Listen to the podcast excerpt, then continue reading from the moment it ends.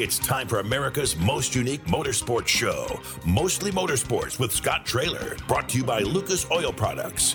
It works.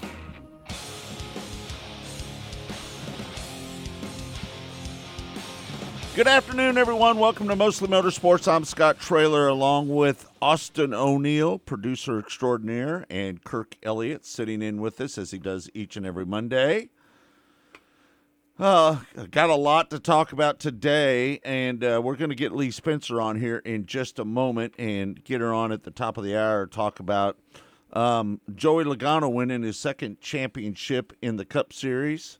Also, we'll talk about Coy Gibbs passing away as well. That was kind of sad news, hearing that Ty Gibbs wins the championship and then his father passes away that night. Pretty sad, wasn't it, Kurt? Yeah, and we were all geared up to watch that race yesterday and heard that news. Boy, that put a damper on the whole day. It just sucked all the air out of the room, didn't it? Yeah. Yeah, no doubt. You know, I knew Coy Gibbs back in the day, as you remember, Kirk. We had a racing school out at I-70 Speedway. Brad McDonald and myself had a racing school, and we bought a couple cars from Coy Gibbs at Joe Gibbs Racing, and we bought a Grand National car. It was a Porter Cable car that we ran, and we used it as our workhorse out there. And we also bought a turnkey Super Speedway car that we bought, and we used those for our school cars out there at I-70 Speedway back in the day. Coy was a really good guy, man. He really treated us well, and when we talked to him, it was really a shame to hear the passing of Coy Gibbs. And we don't know what he passed away from, right? We haven't heard that yet. But I hate to say this, but, man, I got to feel that there was a lot of stress on Coy because of his son's doings over the last year, really, to be honest with you. Wouldn't you think there'd be some stress on him a little bit? Oh, there's no doubt about that. But, man, we just don't know other than they said he died in his sleep. Yeah. Let's bring in Lee Spencer. She joins us now on the show. Lee, how you doing? I'm doing great. How are you guys this morning? Are you at the airport? Yeah, we're at the airport waiting to board. Okay. Let me ask you, let's start off with the passing of Coy Gibbs. That was just devastating news that we heard, wasn't it? It was absolutely shocking, and it put a pall on the entire day. I mean, it really wasn't until the race got going that, you know, people just kind of cleared their minds and were able to focus on the task at hand, you know, which was the actual championship itself. But, you know, the fact that he had been in the media center just hours before was just, you know, so shocking and overwhelming to so many people. And then, you know, just, of course, you know, the people that worked with him day in and day out. You know, Joey Logano, the champion, he started his career there. I mean, there's, you know, it's, at the end of the day, and I don't have to tell you this because you've been in racing a lot longer than I have, but you know that it's a family, and when one person hurts, we kind of all hurt together. And, I would definitely say that it was, you know, really, really tough on the racing community yesterday. Yeah. I don't know if you know this, Lee, but back in the early 2000s, I owned a racing school out at I-70 Speedway, and we bought a couple cars from Coy Gibbs. Really nice guy, man. Awesome guy. Awesome guy, really. Just a great guy.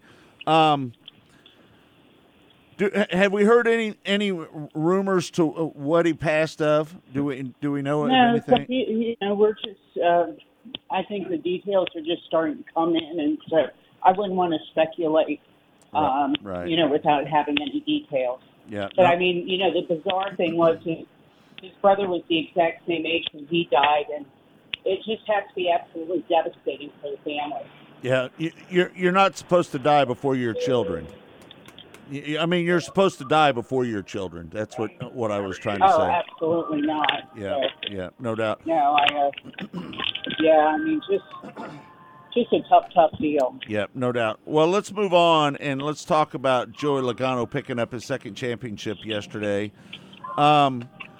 It's the biggest story out of that race, Ross Chastain getting into the back of Chase Elliott on that restart?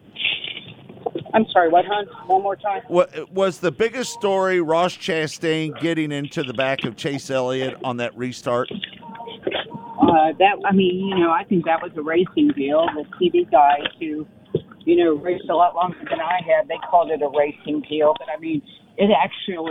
it absolutely changed the complexion of that race because I don't know, the closing laps, how stout the 9 would have been, but he was certainly competitive. And right.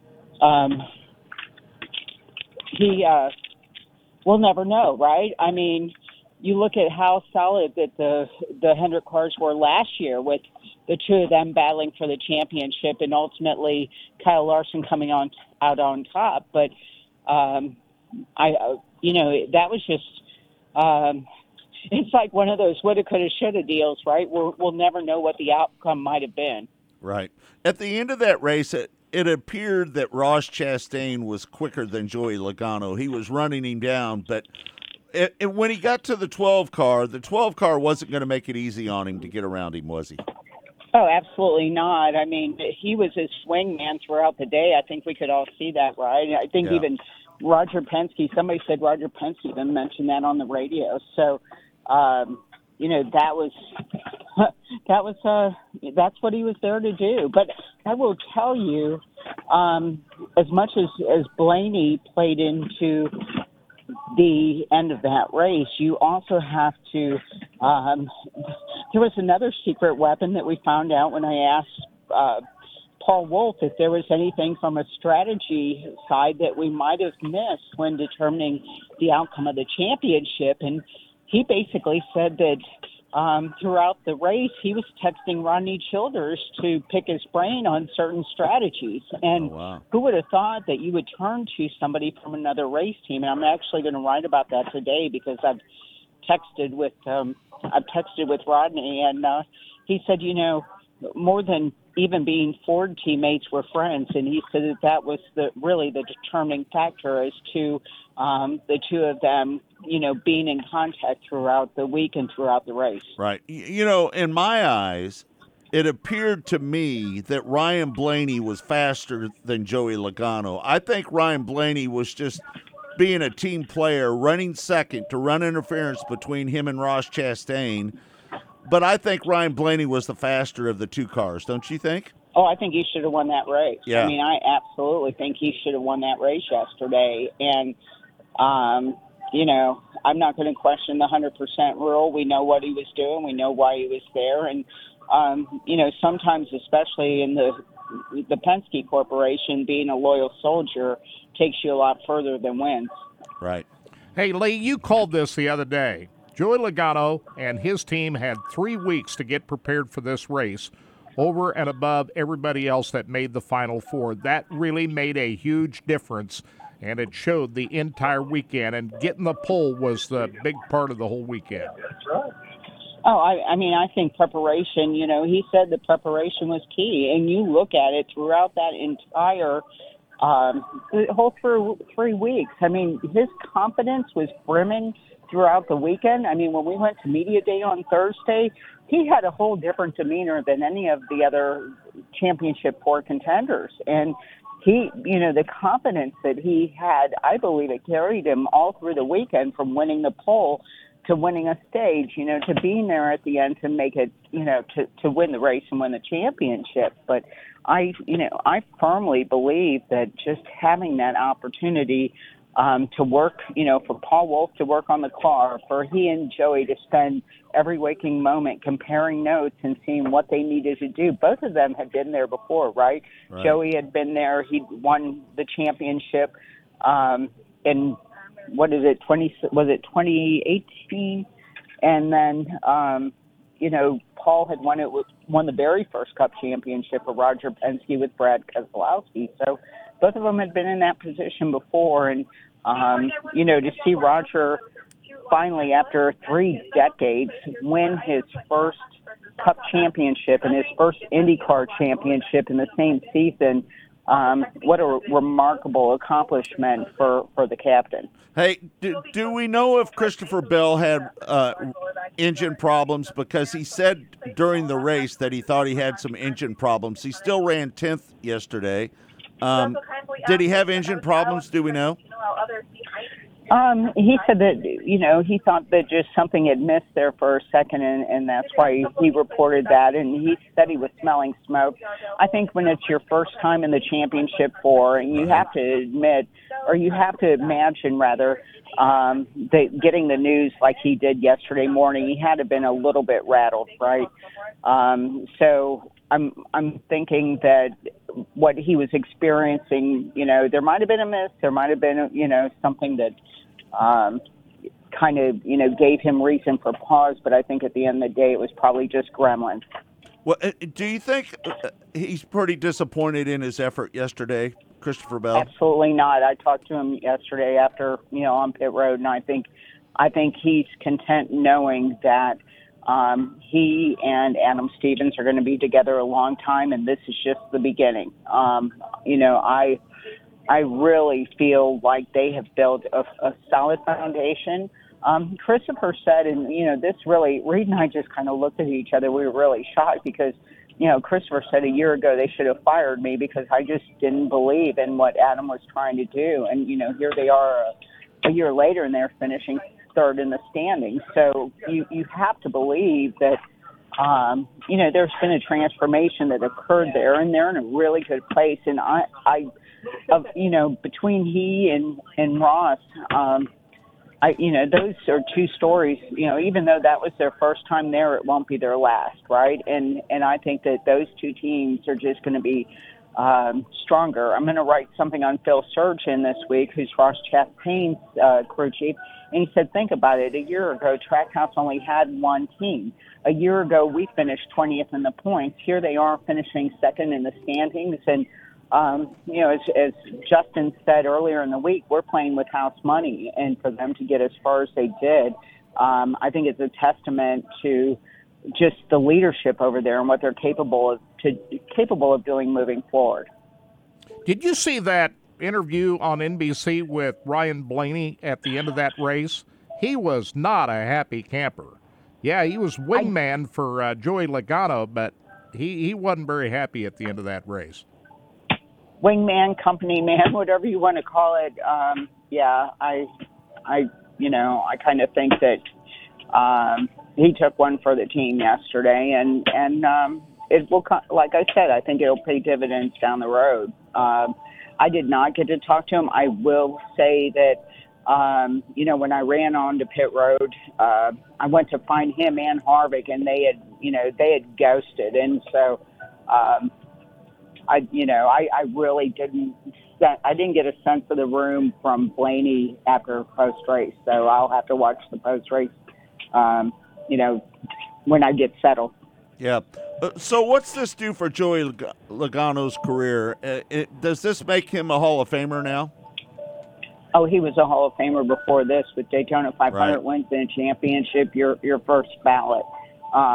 This just solidifies it. And, when you look at it, he really had a shot at winning 4 championships. I mean, I think the big one that got away from him was his crowning year, which was the year that Kenseth took him out at Martinsville. He had, 6-7 wins that year? And so that's, to me, the one that got away. He thought the one that got away was 2020, but I think by far they were a stronger team prior to that. And, he didn't have to make that move on Matt Kenseth, and I'm sure that was a learning moment that he's carried with him ever since. Yeah, one of the big stories yesterday was Kyle Busch, his final race for Joe Gibbs Racing.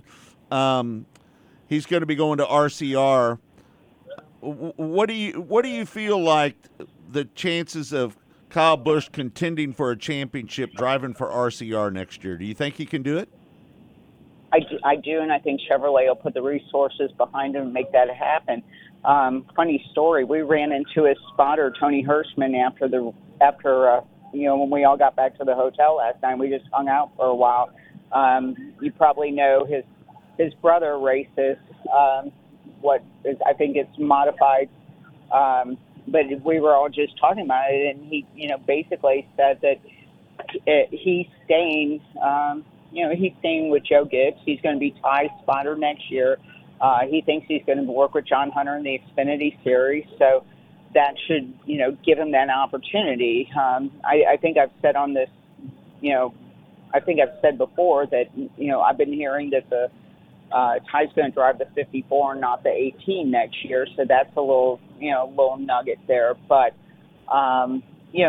Tony said it was a, bittersweet, but he had to make the decision where he was going to go, and he elected with JGR because of just all the opportunities there. But he really thinks that Kyle has something to prove, and that it's going to be he'll pick up right where he left off, because he's just such a talent. And I think that, like I said, RCR has not had a driver of his caliber, and I will say since Richard Childress. I know Harvick had, plenty of opportunity, but he couldn't get it done in the tenure he was there. I mean, for whatever reason, they were just not at the same level of Hendrick at that time, or some of the other organizations. And Harvick probably spun his wheels too long there. But with the new alliance among the GM partners, I think that that's really going to help Kyle to a degree where Harvick didn't have that kind of support when he was there. Yeah, this is a big win for Chevrolet to be able to get a driver of the caliber of Kyle Busch. Well, not just that, the Truck Series too, right? I mean, because Kyle's going to be able to groom drivers. They haven't had that for a while. Between what he's able to do with KBM, with Chase Purdy, and Wood is his last name, Jack Wood. They're solid there. They're going to do a technical alliance with a third truck with Rev Racing and Nick Sanchez. So, I think the future's bright as far as bringing in young talent and grooming them for future success with Chevrolet. Were you a little nervous when Alex Bowman hit the wall after coming back from a concussion? Were you a little nervous about that? I was a lot nervous. Yeah, me too. I got a call from somebody this morning, and they was like, I'm coming up XYZ Road, and I'm driving behind Alex this morning. I'm like, I bet he wished he would have stayed home this weekend. Right.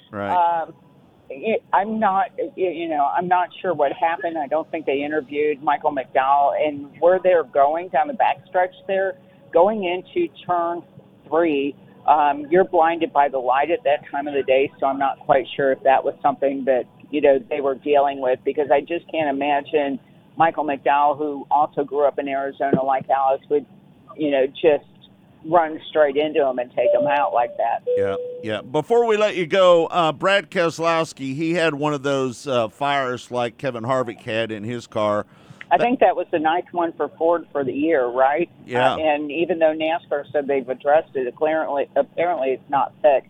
I do have some news on the Keselowski front. They're going to be expanding their operation, and adding 2 cars there. Now, they won't be Roush Fenway cars, but another Ford team is coming over, and they're going to be a 4-car team, so to speak, with the technical alliance starting in 2023. So I'll be posting that story up on Racing Voice in the next couple of days. All right. Well, Lee, I know that you're on an airplane and you're about ready to take off. We appreciate you taking the time to join us here at the top of the hour. Thanks so much for doing so, and we'll talk to you Saturday, okay?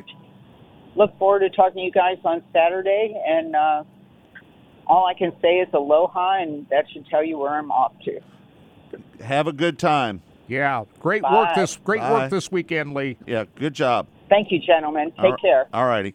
There you have it, Lee Spencer joining us. Want to remind everybody about what's going on up at the National Sprint Car Hall of Fame and Museum. They've got another Corvette up there right now, a 2023 Z06 Corvette with the Z07 performance package in it. This is a pearl white Metallica tri-coat color. And not only that, they're going to give you $25,000 in cash to help pay for the taxes with this performance car. This Corvette has 760 horsepower. It's a 5.5 LT6 V8 engine. It goes from 0 to 60 in 2.6 seconds. It's 8-speed automatic. It's got all the whistles and bells. It's got the larger tires on it. It's got the larger wheels, big brakes, aero package. Again, this is the Z06 Corvette with the Z07 performance package. And I'm telling you, folks, this is as close to a real race car on the street as you can get, right? This is a real performance car. You remember back in the day, Kirk, when you could buy a Hemi, and they made 425 horsepower. This car makes 760 horsepower. Can you believe that? That's crazy. That's for a street car? Street car, 760 horsepower. So if you want to have a chance to win this Corvette, you can go to winaz06corvette.com. That's winaz06corvette.com, and you can buy your raffle tickets there as well. And also, you still have time to put in and buy raffle tickets for this 410 Sprint car that they're giving away. It's a XXX chassis, 2022 XXX chassis. This is a complete race-ready 410 Sprint car, and they're going to give you $25,000 in cash as well there as to help pay for the taxes. That drawing is a little more than a month away. It's getting close. That is going to happen on Friday, December 16th. They're going to be giving that car away. And if you want to buy a raffle ticket, to purchase a raffle ticket, you can do so at sprintcarraffle.com. That's sprintcarraffle.com. And if you don't want to do it online, you can always do it over the phone at 641-842-6176. You can do that with the Corvette as well, I'm sure. You can call them up there and buy a raffle ticket. Again, that number is 641-842-6176. This is a complete 410 Sprint car, folks. If you win it, you can sell it, put all that money in your pocket, plus that $25,000. So buy a raffle ticket for the Corvette at winaz06corvette.com, or for the Sprint car, sprintcarraffle.com as well. And if you don't win, it all goes to a great cause to help keep the National Sprint Car Hall of Fame and Museum growing strong. Yep, that's awesome. All right, we're going to take a break. When we come back, more Mostly Motorsports. It's all brought to you by Lucas Oil Products. It works. We'll be right back.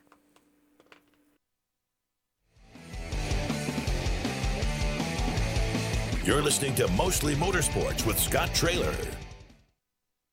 There is less than 1/100th of an inch of motor oil protecting your car's engine.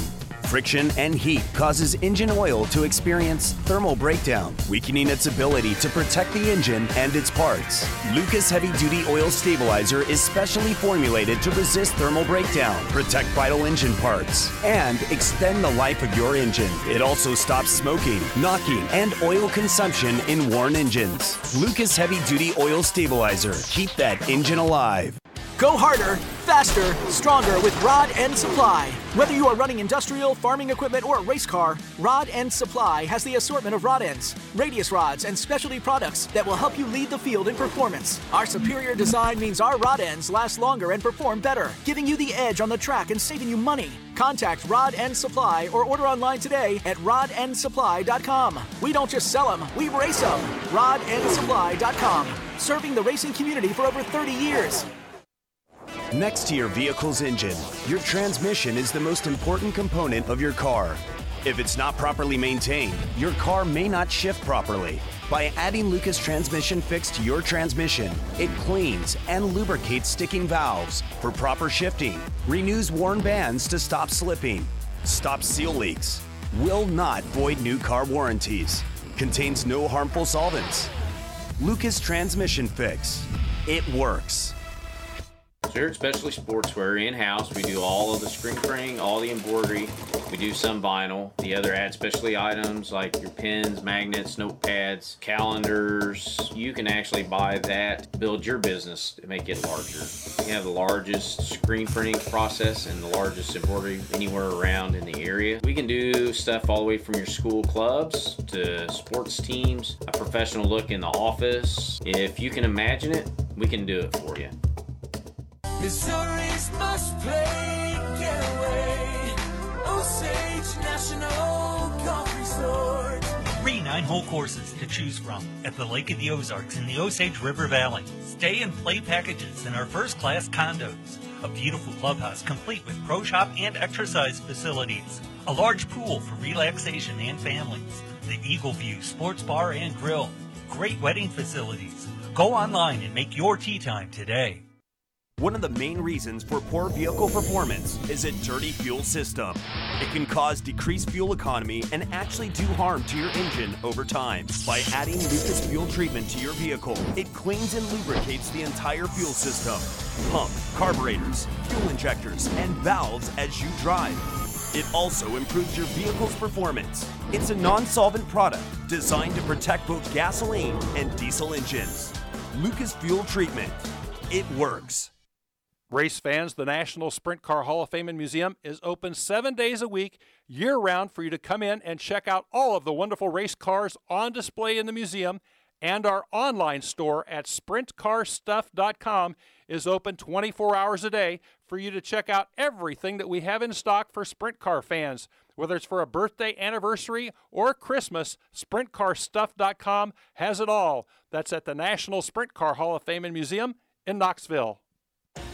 At Lucas Oil, we take pride in creating problem-solving products to make your car care easier. We protect your vehicle and make it run longer so you can focus on the things that matter most. Whether it's commuting to work, visiting a loved one, taking the kids where they need to go, going to the big game, or anywhere life takes you, Lucas Oil is committed to getting you there for all of life's important moments. Lucas Oil, it works. You're listening to Mostly Motorsports with Scott Traylor. Welcome back to Mostly Motorsports. I'm Scott Traylor, along with producer Austin O'Neill. Kirk Elliott sitting in with us as he does every Monday and Friday. Kirk, how'd your team do this weekend? My Cyclones won for the first time in 6 weeks. How about that? 5-game losing streak gone.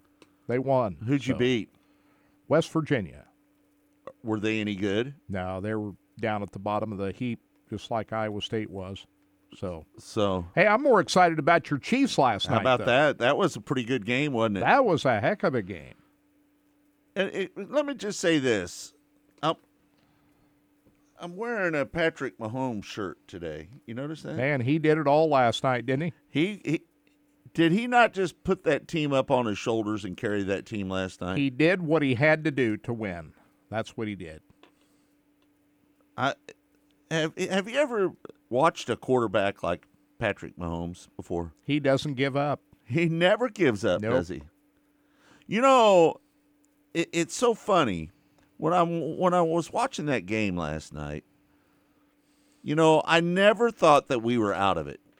No, not with him in charge. Never once did I ever think that we were out of that game last night at all.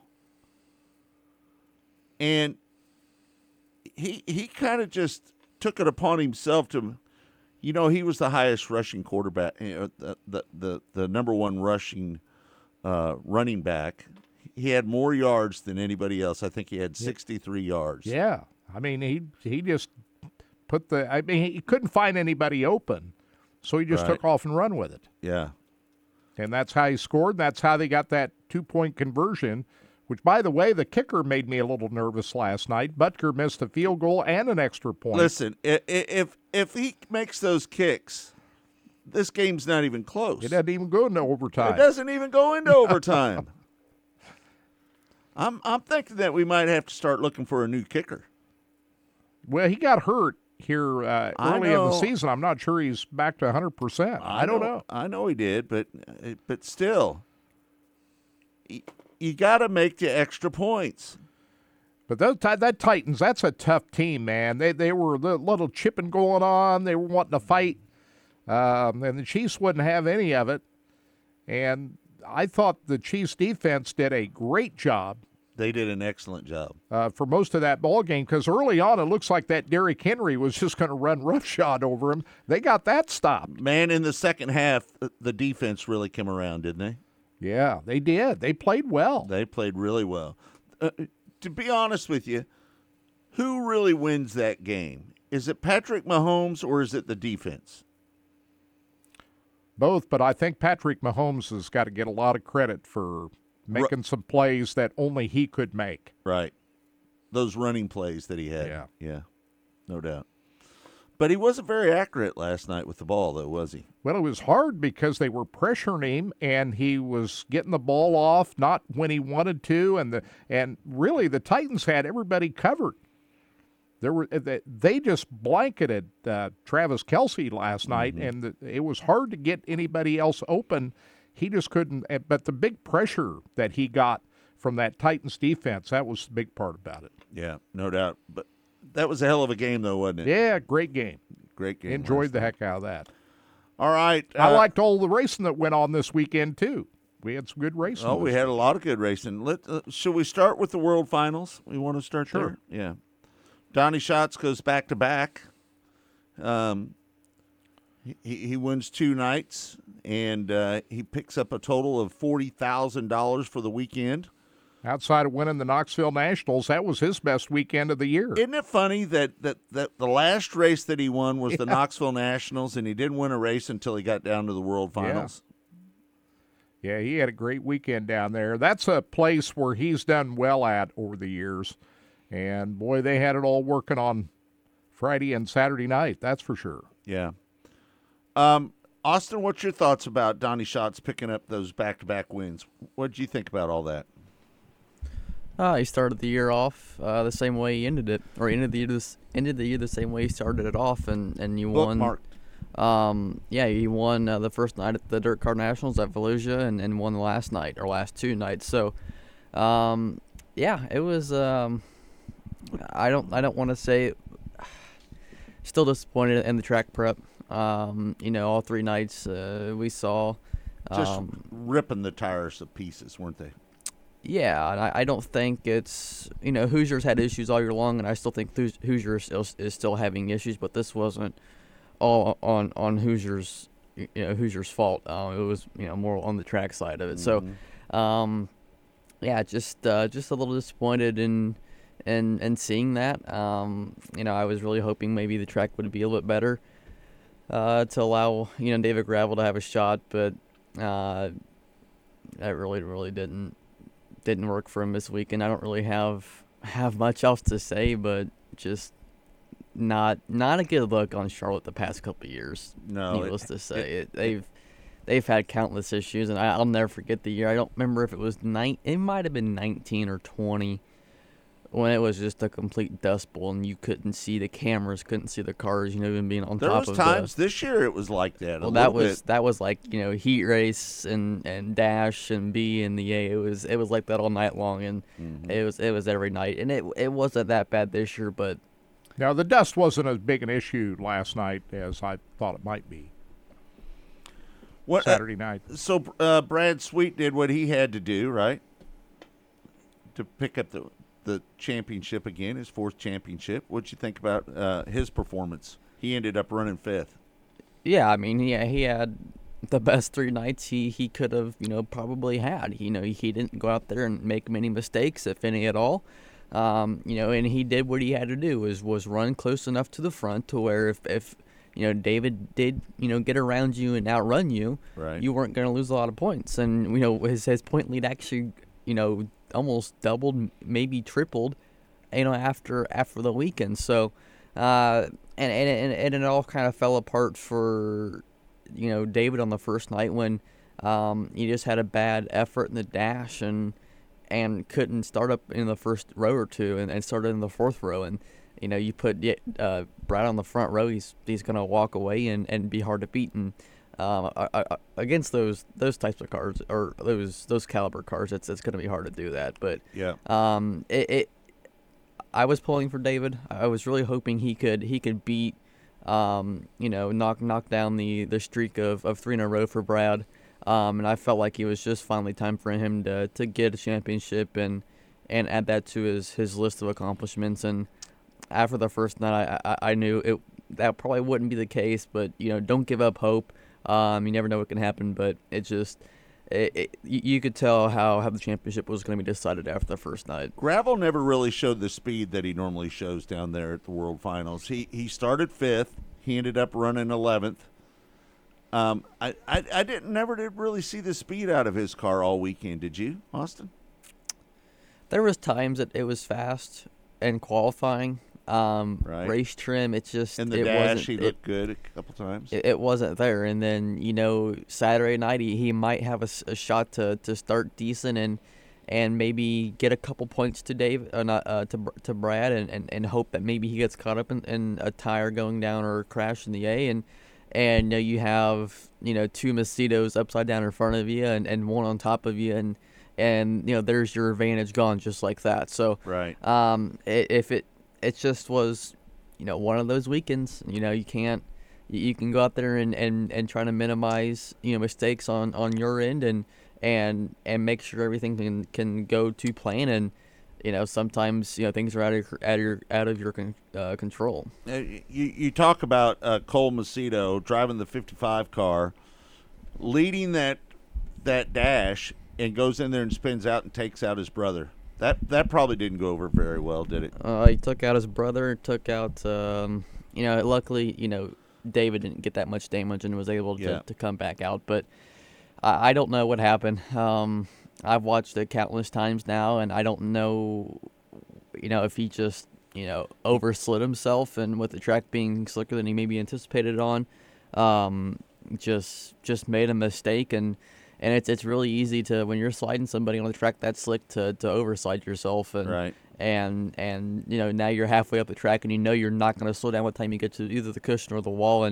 And you're just in kind of, panic mode and you just back it up into the fence. And, both Macedo cars were crashing at the same point. And, right. And Carson just saw it happen before, it did and tried to avoid it. And he didn't know that he was... Well, he knew he was racing, David, but nothing you really can do when you're trying to avoid a wreck. Right. Do you feel that Cole Macedo went in a little bit too low and just slid through the slick stuff in the center and he just lost it? You feel like that was the case? Well, there's probably two things that happened. One, he overslid himself, and that when I say he overslid himself, he drove it in so deep that, when he lost or got through the moisture patch on the bottom, the car was so fast and traveled across the slick and just got free on him. Or two, the track was kind of dusty, and we did see when they went down through there into three that a bunch of dust did come up. So either the track was really dusty and no matter where you were at, you were going to be affected by it, and that's what caused them to spin and back up into the wall. But no matter which scenario it is, he still made a mistake and crashed a really fast race car and actually crashed a couple fast race cars in the process. Yeah, no doubt about it. What are your thoughts there, Kirk? That fast dash was probably the biggest race of the night because, Sweet able to stay out in front and start up front and go on and do his thing. Because if you're starting back towards, the middle of the field, there's a lot more chance of something going wrong. There's only 8 in the dash, though. Right, but... Yeah. Sweet was able to get himself up on that front row and, game over. He still would have, even if Gravel had won, he still would have only had to finish 17th to salt away that championship still. But, with the tire issues and other things that can go wrong in a race, your night can be over in an instant. If you have some kind of a tire issue or something goes wrong with your race car like it did up at Williams Grove Speedway a couple of weeks ago. But starting on the front row gives you a whole lot of peace of mind when you're trying to salt away to championship. The last thing that you want to do in that dash is tear your car up, right? Isn't that right, Austin? Nobody wants to. They want to go out there, race for the position, get their starting position, and bring the car home in one piece. That's the last thing they want to do is go out there and tear the car up during that dash. Well, let's be honest. There's probably not enough time to fix it because you have a B. No, you have maybe they had 2 support classes, so they might have ran in between there. But most nights you don't have time to go out there and fix your car if it's torn up a lot. And now you're going to be forced to pull a backup car out, and you pull a backup car out, and now you got to go from starting, worst spot being 8th in the dash to 24th, and that's just not what you want to do. And I mean, the dash can make or break your night, but you definitely don't want it to break your night like it did for Macedo. You know, we were talking about Donnie Schatz. What a great weekend he had. Gio Selzy really had a good night on Saturday night. Yeah, finishing in second place in the A main. Yep, no doubt about it. He started up. Listen, how important is it, Austin, to start up front at Charlotte? Because as we know, it's kind of tough to pass on that racetrack, and the tires get abused. It's really important to start up towards the front of this race, isn't it? Well, it's in sprint car, wing sprint car racing in general with dirty air and clean air, and I'll read off some stats I read on Saturday's show on where the winner started in. Let's say I'll just read off the past 5 or 6 starting positions. So Donnie Schatz won. So the first 2 races are from Charlotte this week. Donnie Schatz won from first. Logan Sheehart won from fourth. Lance DeWeese won from the pole. James McFadden won from third. Gravel won from second, I-80. Mm-hmm. And then the last one was Port Royal, and Anthony Mackin ran from second. So, I mean, your average starting spot there is like, let's say, you know, second or third. So, yeah, it's really important to be in the first at least 2 rows to get out there in clean air and get going and not, you know, and have the pace of the leaders and not try and race your way up through the field. Right. Tammy, she's chiming in. She said, I'd argue that Cole Macedo took out Anthony Macri on Friday night, but in full disclosure, I'm a big-time Macri fan. Well, I'm not sure I agree that Cole Macedo took out Macri. They made contact there, and that was devastating for Macri, but I didn't see Cole Macedo really jumping out of his line there. Anthony came down and yeah. I mean, or take that back. Anthony ran into the back of Cole Macedo. So, yes. You know, yeah. It's not like, you know, he hit him in the back of the left ear. So, when I think of having a position over somebody, it's right front to, like, the Nerf bar.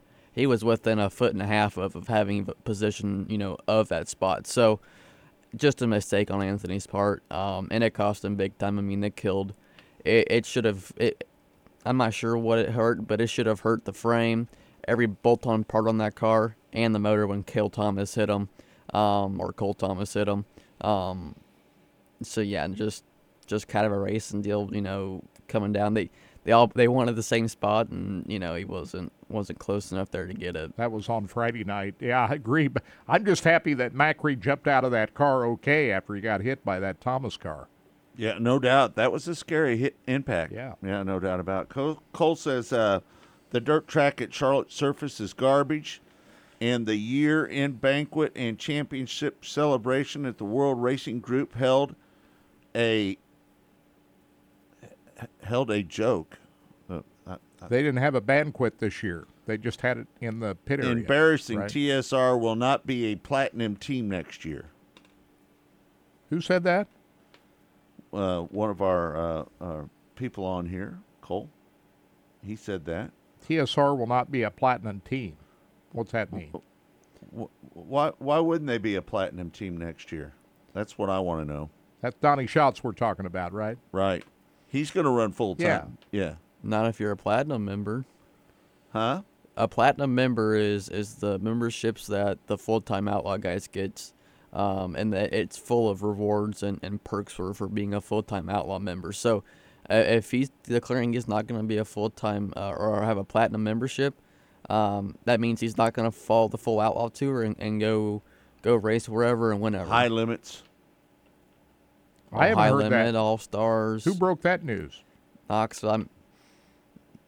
It's not official yet. It's not official. I haven't heard that. That's somebody posting it out on Twitter that might be what it is. One of our listeners here just saying that. I haven't heard that. Yeah. I'm not sure that that's going to be seen. Donnie said to Chaz Thompson that the Outlaws are effed up. That's what he said.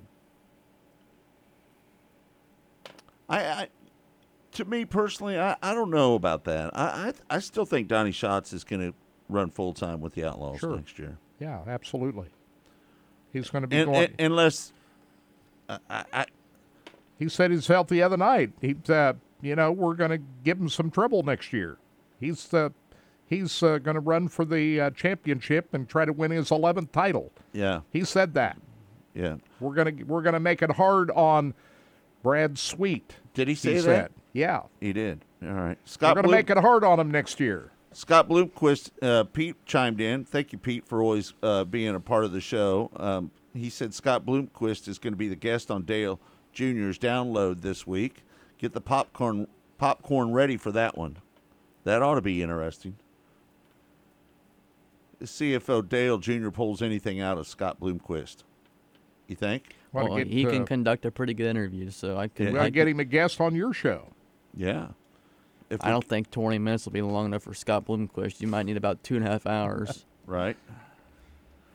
Paul says Tony Stewart isn't happy with the World of Outlaws. He's not happy with anything right now except for the NHRA, I guess. He's not happy with NASCAR. Is he not happy with the World of Outlaws? So I guess Tony's just not happy with anything right now. Well, he's not happy. Outside of the NHRA. He's definitely not happy with NASCAR right now. We know that. Yeah, for sure. We know that is. So what's he upset with the World of Outlaws about? Chaz is stirring stuff up. You know, I don't listen to Chaz's show very often, but Chaz has been known to stir the pot a little bit, right, Austin? Like I said a couple days ago, I only trust Chaz as far as I can throw him, and that ain't very far. That's not very far. He's a pretty big boy. You know, Chaz used to weigh like 400 pounds. Did you know that? I did not. I raced with Chaz on iRacing a couple nights ago, and he's great personality, cool dude, but I don't. I kind of in 1 year out, 1 year on his media. Mm. We know that Tony is not happy with NASCAR. That's all we know. Well, we know that. Donnie said on Chaz Live YouTube feed, I was watching it, and he said loud and clear that he wasn't going to be there. So that's news to me. Well, I would not take that to the bank. No, I wouldn't either. I think that's in the heat of the moment. Yeah. Right. So, all right, we're going to take a break. When we come back, we're going to have more Mostly Motorsports. It's all brought to you by Lucas Oil Products. We're going to talk about Brady Bacon's big win out at the Oval Nationals next here on Mostly Motorsports. Again, all brought to you by Lucas Oil Products. It works. We'll be right back.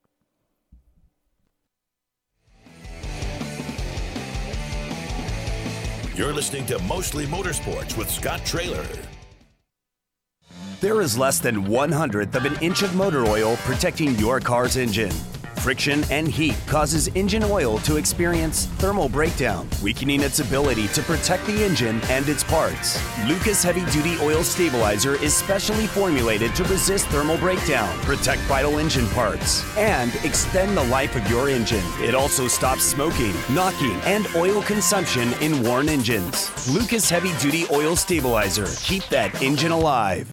Go harder, faster, stronger with Rod End Supply. Whether you are running industrial, farming equipment, or a race car, Rod End Supply has the assortment of rod ends, radius rods, and specialty products that will help you lead the field in performance. Our superior design means our rod ends last longer and perform better, giving you the edge on the track and saving you money. Contact Rod End Supply or order online today at rodendsupply.com. We don't just sell them, we race them. Rodendsupply.com, serving the racing community for over 30 years. Next to your vehicle's engine, your transmission is the most important component of your car. If it's not properly maintained, your car may not shift properly. By adding Lucas Transmission Fix to your transmission, it cleans and lubricates sticking valves for proper shifting, renews worn bands to stop slipping, stops seal leaks, will not void new car warranties, contains no harmful solvents. Lucas Transmission Fix. It works. So here at Specialty Sportswear, in-house, we do all of the string printing, all the embroidery. We do some vinyl. The other add specialty items like your pins, magnets, notepads, calendars. You can actually buy that, build your business to make it larger. We have the largest screen printing process and the largest embroidery anywhere around in the area. We can do stuff all the way from your school clubs to sports teams, a professional look in the office. If you can imagine it, we can do it for you. Missouri's must play, getaway, Osage National Golf Resort. three 9-hole courses to choose from at the Lake of the Ozarks in the Osage River Valley. Stay and play packages in our first-class condos, a beautiful clubhouse complete with pro shop and exercise facilities, a large pool for relaxation and families, the Eagle View Sports Bar and Grill, great wedding facilities. Go online and make your tee time today. One of the main reasons for poor vehicle performance is a dirty fuel system. It can cause decreased fuel economy and actually do harm to your engine over time. By adding Lucas Fuel Treatment to your vehicle, it cleans and lubricates the entire fuel system, pump, carburetors, fuel injectors, and valves as you drive. It also improves your vehicle's performance. It's a non-solvent product designed to protect both gasoline and diesel engines. Lucas Fuel Treatment. It works. Race fans, the National Sprint Car Hall of Fame and Museum is open 7 days a week, year-round, for you to come in and check out all of the wonderful race cars on display in the museum, and our online store at sprintcarstuff.com is open 24 hours a day for you to check out everything that we have in stock for sprint car fans. Whether it's for a birthday, anniversary, or Christmas, sprintcarstuff.com has it all. That's at the National Sprint Car Hall of Fame and Museum in Knoxville. At Lucas Oil, we take pride in creating problem-solving products to make your car care easier. We protect your vehicle and make it run longer so you can focus on the things that matter most.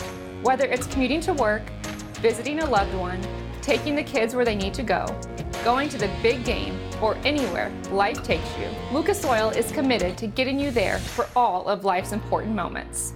Lucas Oil, it works. You're listening to Mostly Motorsports with Scott Traylor.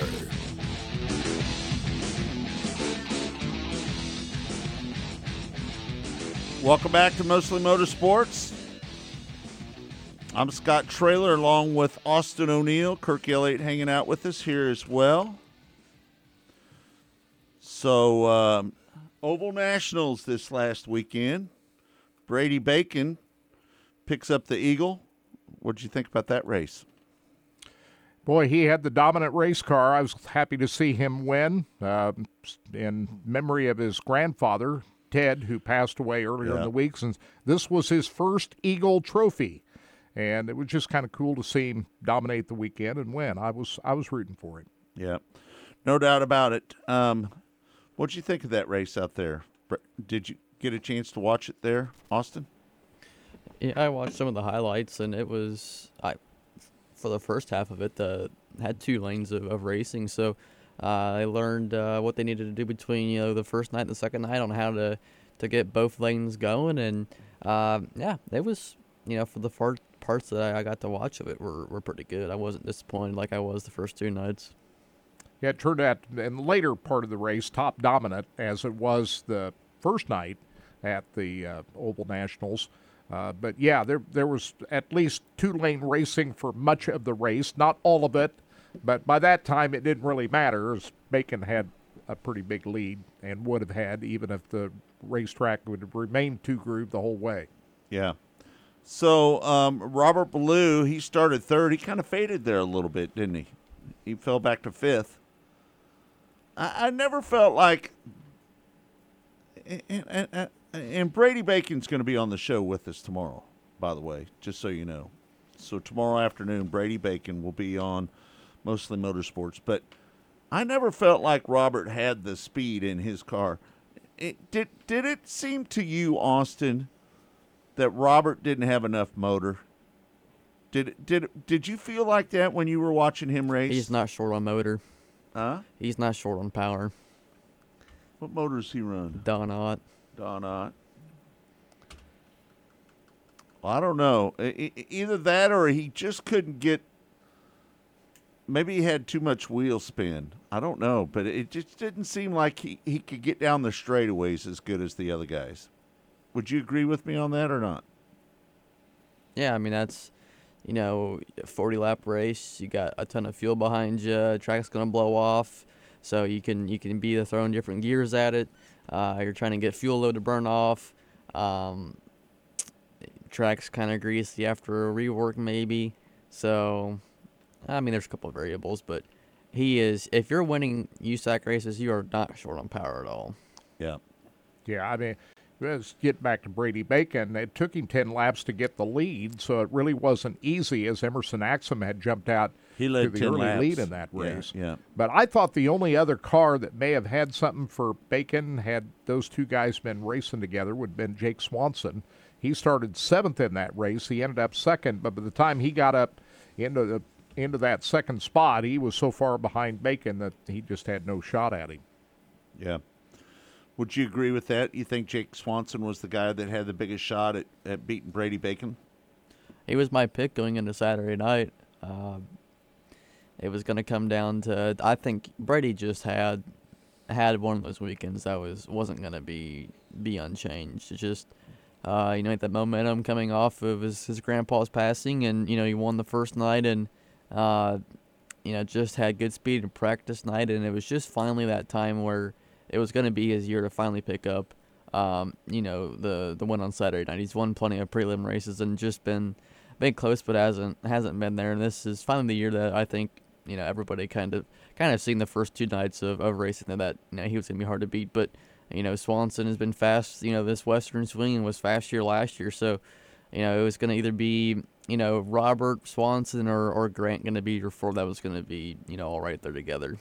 Yeah, Bacon didn't win the points championship, but he still walked out of there with a pretty good amount of cash. He won the Bubby Jones Master of Going Faster series, in addition to winning those features over the weekend. But the big man that walked out of there with the big prize was Justin Grant, who captures his first sprint car trophy. Just think you could have walked out of Paris with $70,000 in your pocket if you would have won the championship and the Oval Nationals. Yeah. Man, did you see where they had Save Paris up there on the billboards? Did you see that? Yeah. You just wonder just what the future is of that racetrack out there. I don't know. 5 years from now, are we going to see a Paris Auto Speedway? I don't think so. I'm not sure we will either. Here's the thing. And I think Austin touched on this a little bit the other day. I think the biggest problem right now with racetracks that are out in California is how are they going to water those racetracks? How are they going to prepare those racetracks? Those tracks, didn't you say that? Oh, no, I didn't say that. I told you it's the government that's going to ruin racing for everybody. Right. The government. We're seeing it with, there's hopes, not hopes, but you know, we're going around that. Stockton's in question right now, and like I've mentioned this, it might have been 2 weeks last time I touched on it, but EPA, and it's been an issue for quite some time now, and you know, I have a membership with PRI, and it's you know, one every 2 weeks or every other week. You know, I'm getting emails about you know, new things the EPA is passing along, or you know, meetings that they're having that, you know, people need to attend, and you know, California is wanting to pass this law over to, you know, to have, you know, no emissions, all electric vehicles by like 2030, 2035, and 35. Yeah. You know, it's electric cars cool and all, but you know what's going to happen to motorsports. So, and if California passes this law, I believe there's 14 to 17 states that follow that, and you know, there's a couple of states in that list that are big racing states. So. You know, if they don't want any emissions and no motor vehicles, you're not going to have motorsports in those states. So, you know, it's racing is in very big question right now. And it's for somebody that's, you know, wanting to make a career out of it, or and currently have a career out of it, like our full-time, you know, national, you know, touring drivers with Outlaws, USAC, or the All-Stars, or anybody that's just making a living in racing in general. We're all concerned because we don't know if we're going to have a job in 5 years. And that's not just to say the drivers won't have a job. It's, you know, car owners and chassis manufacturers, part businesses. And it's, if this goes away, I mean, you're putting hundreds of thousands, maybe, you know, I'm not going to maybe say a million, but a lot of people out of unemployment. They want to ban the internal combustion engine, right? They want it to go away. I don't think you ever get rid of the combustion engine. I hope not. No, I don't think so. I can tell you this. Watching electric-powered car races, I ain't doing it. That does nothing for me. Do you watch it over there on the Formula One side, the electric car races? Austin, do you watch them? They have a Formula E series, which is all electric, and I don't care to watch it. No.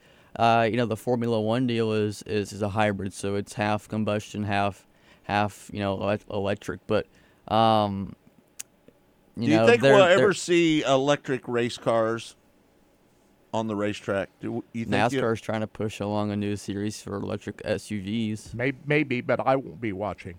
Mm. I'll watch it. You watch electric-powered car races? Yeah, I'll watch it. No, I can't do it. I gotta have the sound, the horsepower. If anybody supports electric motorsports. Mm-hmm. It just furthers the reason to get rid of an internal combustion engine. If laws or lawmakers, series owners, whatever you higher ups and no racing engines see that fans are tuning in to support electric vehicles, then it gives them a reason to get rid of the internal combustion engine, and when they already want to. So it's just backing up their reason. So if it ever happens, I mean, best thing you can do is don't support it if you don't want that to be the next new normal thing. I'm a race fan. I'm going to watch races. It doesn't matter what it is. Yeah, but what's electric powered cars do? I mean, that doesn't interest me at all. Part of the lure of racing is the horsepower and the being able to get more speed out of a car. Horsepower's a big part about it, and the sound and the feel. So what you're telling me, Kirk, is the day they go electric, you're going to get out of racing. You're going to quit. I just don't have any interest in watching electric-powered cars. You're not going to watch any racing. Well, not electric-powered cars. No. Mm. How would you feel if your sprint cars were electric? You sit there in the stands and you can hear yourself think. Does nothing for me. Well, listen, I can hear myself think every day, just so you know. So you'd be interested in watching electric-powered car races? I'm a race fan. I want to watch racing. Yeah, but part of the being a race fan is the noise and the fury and the sound and the horsepower, and that's all part of it. I'm just telling you, I'm gonna watch racing. It doesn't matter what it is. I'm just saying. I hope we don't get to that point. You know what? I don't think that we'll ever see that on the racetrack as much. I don't think you'll go to your weekly racetrack and they'll have electric cars racing out there. I don't think you'll ever see that. Well, who would show up to watch it? I would. I'd show up to watch it. But I'm just going to say that I think that combustion motors will always be the choice of race fans to go and watch racing. Yeah, I don't think you ever see electric cars racing weekly at a local at a weekly racing track. I don't think you'll see. It's either going to be no racing or electric. Because if they don't want any emissions, what's putting off emissions? Yeah, but I don't think they're going to get rid of the internal combustion engine. I hope not. Who knows with these goofy people that make these decisions, but... yeah, we don't have the power grid that can handle all electric cars right now, so they'd have to improve the power grid by an immense amount in order to handle all the electric vehicles that they're wanting to put on the road. I don't know if you've noticed on my block, Kirk, the houses on my block, there's 6 of them that have solar panels on their houses right now. That's only good if the sun is shining, right? Right. No, it works. Even when it's cloudy out, it works. Yeah. Sun doesn't have to be out. I don't know if you know it, Kirk, but the sun penetrates through the clouds. Do you know that? Yeah, it does. Yeah. So. But still, a bright sunny day is better than a cloudy day when it in terms of gathering the energy necessary, does it not? Vicky, she just chimed in. She says, putting the cart before the horse. I agree with you, Vicky. No doubt. But, you know, you brought up there's in California and out west, and I would imagine Arizona and some other places are like that. They've been in a severe drought where water is an issue. It is. Out there. Mm-hmm. And if they put restrictions on how much water you can use to water your racetrack, that would, and I think that's already had an effect on some racetracks. Let me just say this.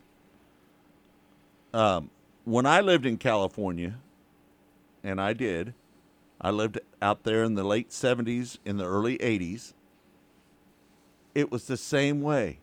EPA, everything out there. They were totally all about making sure that, listen, have you been to California, Kirk? Have you been out there? Have you ever noticed when the smog is really bad out there? Have you ever been out there? I was out there. I was out in the LA area with you here a few years ago. Did you see the smog? Yeah. Yeah. Well, there's a lot of cars out there in California. And I just don't think you're going to shut that off in 20 years. No, I don't. Well, I think General Motors made a pact that they're going to have electric cars by 35. So that's their plans. All electric cars? That's what their plans are. Good luck. Mm-hmm. I don't think that's happening. Well, I think they're going to be pushing for it. I mean, look at the ads on television right now. Chevrolet's got electric pickup trucks. But again, you better improve the current power grid in order to handle the increase in the amount of electric cars that they're wanting to put out on the road. Mm-hmm. That's going to take some time to do that, and I don't think they're going to get that done by 2030 or whatever their goal is. Mm-hmm. I just don't think that's possible. All right. Well, we'll close the note on close the show on that note right there. Let's just hope that doesn't happen. Let's hope that we have combustion engines forever. Well, I hope they still have racetracks in California in the next 20 years. 15, is it, when is 2030? I guess that's coming up here pretty soon. You look at it, 2023, that'd be 7 years from now, 2030. 2035 is what General Motors said. That's within the next 15 years. Yeah, no doubt. All right, well, thanks, everybody, for tuning into the show. It's all been brought to you by Lucas Oil Products. It works. For Austin O'Neill, for Kirk Elliott, we're going to do it all over again tomorrow, folks. Brady Bacon's going to join us on the show tomorrow. We'll talk about his big win out there at the Oval Nationals. That's all right here on Mostly Motorsports. Again, all brought to you by Lucas Oil Products. It works. For Austin O'Neill, for Kirk Elliott, I'm Scott Traylor saying we'll see you tomorrow.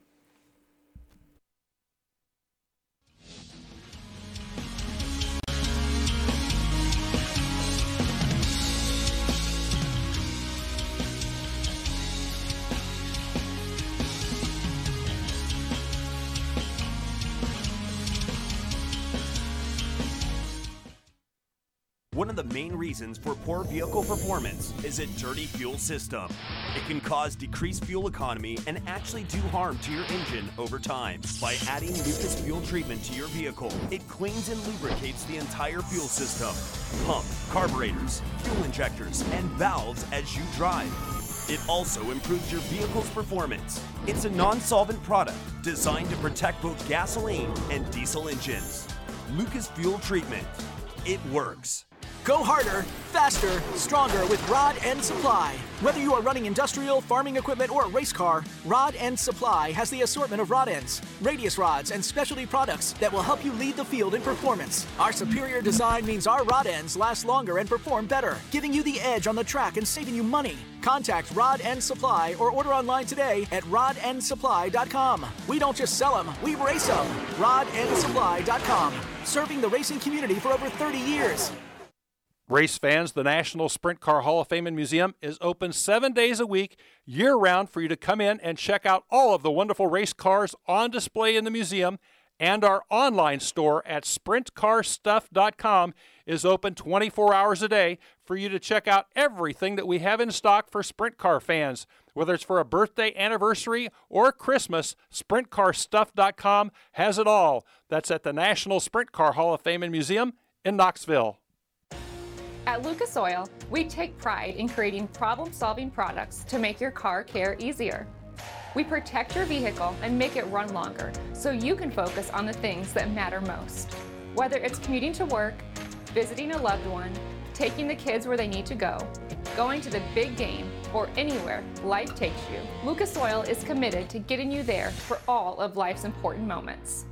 Lucas Oil, it works.